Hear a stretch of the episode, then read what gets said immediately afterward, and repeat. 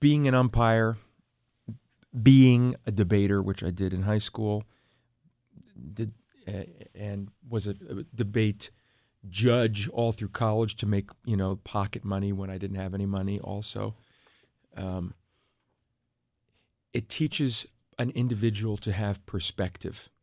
So, as a debater, for instance, um, I might have a personal belief about a certain issue. Okay, say we're debating the morality of capital punishment. Maybe that was the topic of the month. Okay, I might have a personal opinion, but the mandate in debate for for people in high school and in college, there are many different styles of debate in university as well, is that a debater has to be able to argue two sides of a coin. They have to go into one round arguing one and the next round arguing the other. So it requires the individual to be able to step in the shoes of the opposition and empathize with them and understand them and get it and still be able to have their own personal beliefs but know what the other side thinks and still advocate for them. And that is where empathy is born. And so, as I say, as an opera singer, opera singers have to have empathy to be great performers. They have to understand who the people are on stage. They have to have perspective about how, who those people are on stage. They have to have a perspective. I just sang Manon at the Metropolitan Opera last night. It was a premiere last night. I have to understand why Manon was being sent off to a convent and when I hear that, why that shocks me, that's perspective. So if I swing it back to debate, or and we'll talk about umpiring in a second too, it's imperative to be able to hear the words of a character and hear the words in a round of debate and understand why people are saying it and how I can either improve as a person or help that other person improve. And I think they they cross pollinate. They're all they all intertwine in many ways. And thank God that I was able to do those things when I was a young person because now I have that great understanding as an opera singer that I could I can relate to the people on stage with whom I'm singing. Perspective, empathy came from debate, from umpiring. Um, I would say it was quick decision making, being able to make efficient decisions.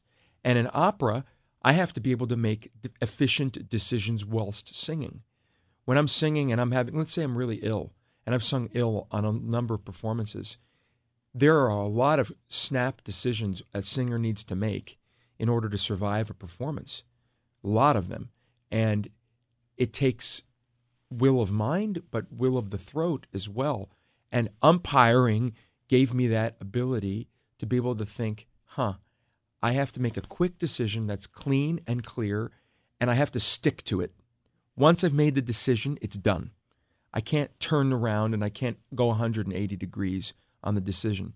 So if I'm about to do a phrase of music and say the opera Mephistopheles by Boito, and it in- includes a gigantic high B flat, and I'm used to doing the whole phrase with one breath, and I instead decide to take two or three breaths in order to survive that night, I'm going to stick to it because I want to stick that B flat and still nail it.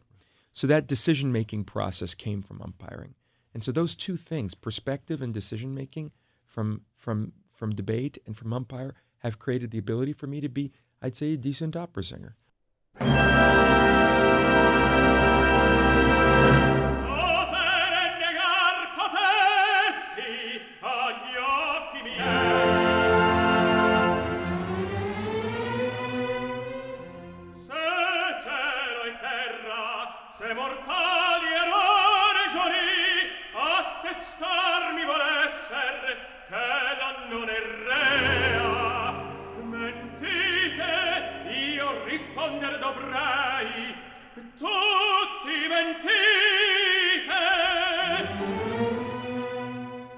Heard you tell a story once about an audition with the Paris Opera and having some bumps in that audition. You were suffering from a cold and yeah. and you know some traveling and other other speed bumps there, and that also had occasion to have you make some quick decisions based on what happened on the stage. Yeah, that was a different. I mean, yes, uh, I'm. Kind of. Thank you for doing your big homework. Uh, that's a that's a it's a great story. I yeah. I'd been on this long audition tour this is a great story for younger listeners too.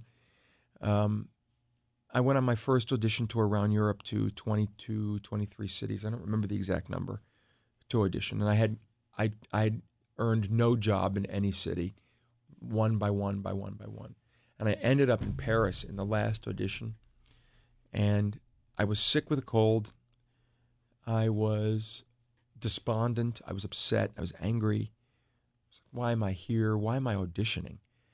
And I walked on stage for the audition. I tripped on the piano. I started laughing at myself. First thing I sang, I cracked my guts out. I laughed at myself on stage. I figured, you know, might as well laugh and have fun. And they asked me to sing something else. I didn't sing it well. I got off stage, and 30 minutes later, my manager called me and said, They've engaged you for two jobs. And I said, Is this a really bad joke? And he said, No. They thought that you had a wonderful personality, that you were affable, you were fun, you were able to handle the fact that you weren't in great shape, but they knew that you were sick, and you took it well. And uh, they want you, and that's it. And it was a big eye opener that people are always looking for different things at all times. That it's not just a great sound, or it's not just a great high note, or it's not just a great this or that. Every individual is different. One size doesn't fit all in our world. And I also realize that I will never be to the taste or liking of every every person. That's totally fine. I totally accept that. There are people that do not like my voice, and that's fine. And then there are people that do. And I I'm very grateful for those people. And so that was the first moment that I had that realization that some will like and some will not. And so it's my responsibility as an opera singer to be able to showcase as much of my talent in as the best way possible and mitigate all of the kind of negative attributes of my instrument and what I do on stage so people can get the maximum impact of what I can offer.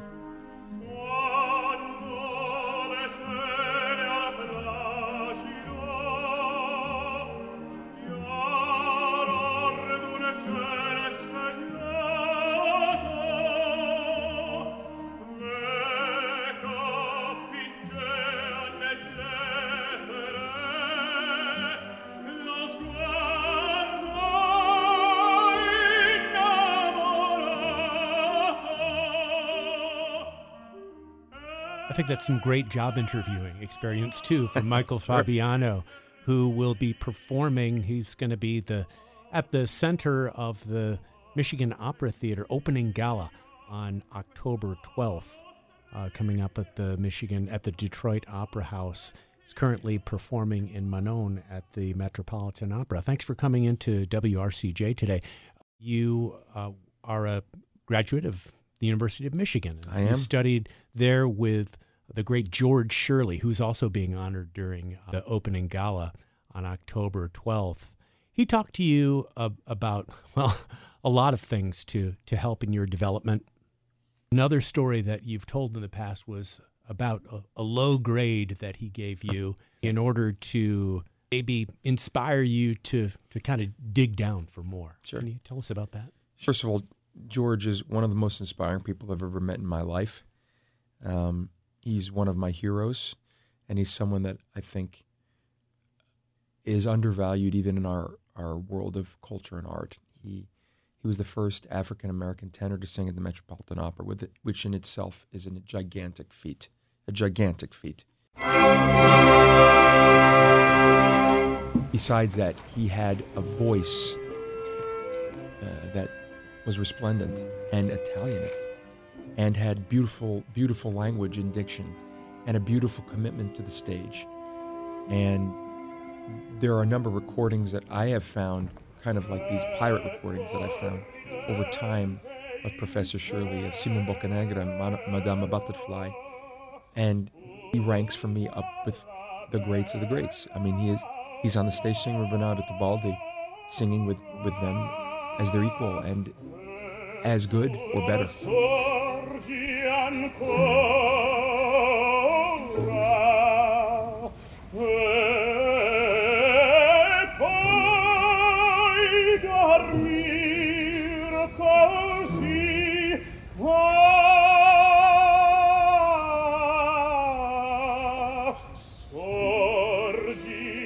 And it's it, it, it's very emotional for me to hear him as an adult now more than it was when I was a student because I'm doing it now and I can see the kind of impact that he had when he was at, at, at the prime of his career. So that's the first thing to say about him. But George was the most impactful person in my life when it's come to uh, a mentor and teacher. And it largely stemmed from two things. One, he was commanded by ethical and moral obligations. And when I entered into his studio to study music, he said, Is this really what you want to do? And I was not sure when I was 18. I did not know. I thought I was going to be go into business. And he said, Well, when you have talent like you do, one has a moral responsibility to share the talent with the public. And if you don't, you're derelict to the public. And hearing that as a young person, that's hard to hear. It's, t- it's strange to hear. How does how does someone how is someone commanded to a moral responsibility of talent at the age of 18? But George is a very strong, imposing figure. And over my studies with him, it became clear that he had a great interest and care in me as a student, but also me as an instrument, and also cultivating the talent that I had. And I onboarded very strongly that I had this moral responsibility to share my talent because I believe that my talent is not my own, it's everybody's. That when we look at a Picasso, it's everybody's. Everybody gets to see it. Or Van Gogh, everybody gets to enjoy it. Yes, the painter painted it, but ultimately the public gets to get the great value out of it. It's a societal good. So I think the voice, for instance, ultimately becomes a societal good as well. And George taught me that. That's the first big lesson.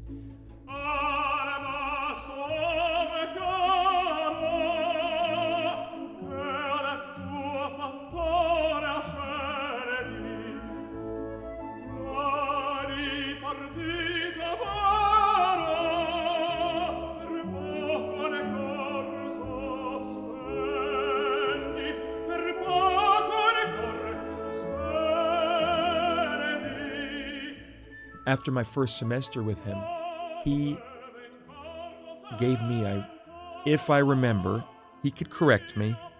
I think he gave me a B, which for me was a horrendous grade, a horrible grade. It crushed my GPA. It like ruined it, decimated it. And I, I remember cussing like a crazy person when I got it because this is impossible. I don't get grades like this. And I I don't I can't remember exactly how I handled it, but I I remember saying, "Why did you do this? Why did I earn this grade? I worked very hard. I studied. I did everything that I was asked to." He said, "You haven't lived up to your potential. You can do more. I don't see you studying enough. I haven't seen you in the library enough. I haven't seen you bring me enough of the, the raw music that you should you should really want to do. You can do better." I said, "But everybody else has earned an A." All my friends have earned A's. He said, Fine, you didn't deserve an A for what your potential is. And you know what? That's when I started st- spending my hours at night sitting in the library, learning every donuts at the opera, and studying Italian on my own, even though I never took many Italian classes. Now I speak Italian. You know, um, I graduated in three years. That's how fast I did it. I got it done so quickly. So, how do you know now when you've done enough? I will never have done enough. That's it. I will keep doing more and more and more. I don't think there's an end. It'll end if I get hit by a bus or when I die, right? Michael Fabiano, thanks very much for coming in today. Great to be here. Michael will be performing on October 12th at Michigan Opera Theater at the uh, Detroit Opera House, the opening of Michigan Opera Theater's 2019 2020 season. Thanks again. Thank you. For WRCJ, this is Peter Whorf.